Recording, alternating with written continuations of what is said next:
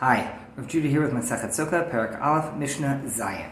This Mishnah builds on the prior Mishnah, the debate between Rabbi Yehuda and Rabbi Meir about the, uh, the status of in between with boards. So, it says Tikra she'en aleha ma'aziva. Let's say you have a ceiling made of boards, this kind of board that they're debating about, three to four tefachim wide, uh, that does not, it was not plastered, nothing sealed it, but there are boards put together that effectively made more or less a roof.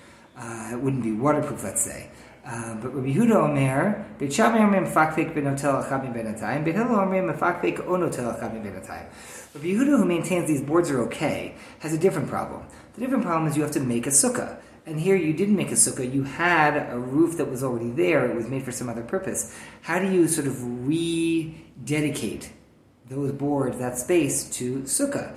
So Yehuda's answer is that according to Beit Shammai, you should basically, um, if you shake around the boards a little bit, you move them around. Now you're like moving them, you're putting them into the place that they're in for the purpose of sukkah. Also remove every other board so there's a gap, and then fill that in with like regular schach.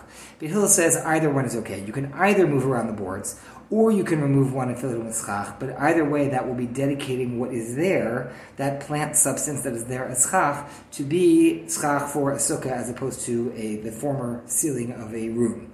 Rabbi Meir, who didn't hold that it was okay at all to have these boards, these boards are not schach, says, no to achat mi He says, remove every other board, fill that in with good schach, sit under the good schach, don't worry about moving it around, because moving it around, shaking those boards, doesn't now make them dedicated for sukkah. They're still no good, because they're boards. But you, so you don't have to move them around, but remove a bunch, and then fill them with schach, so that you actually have a sukkah that you can sit under.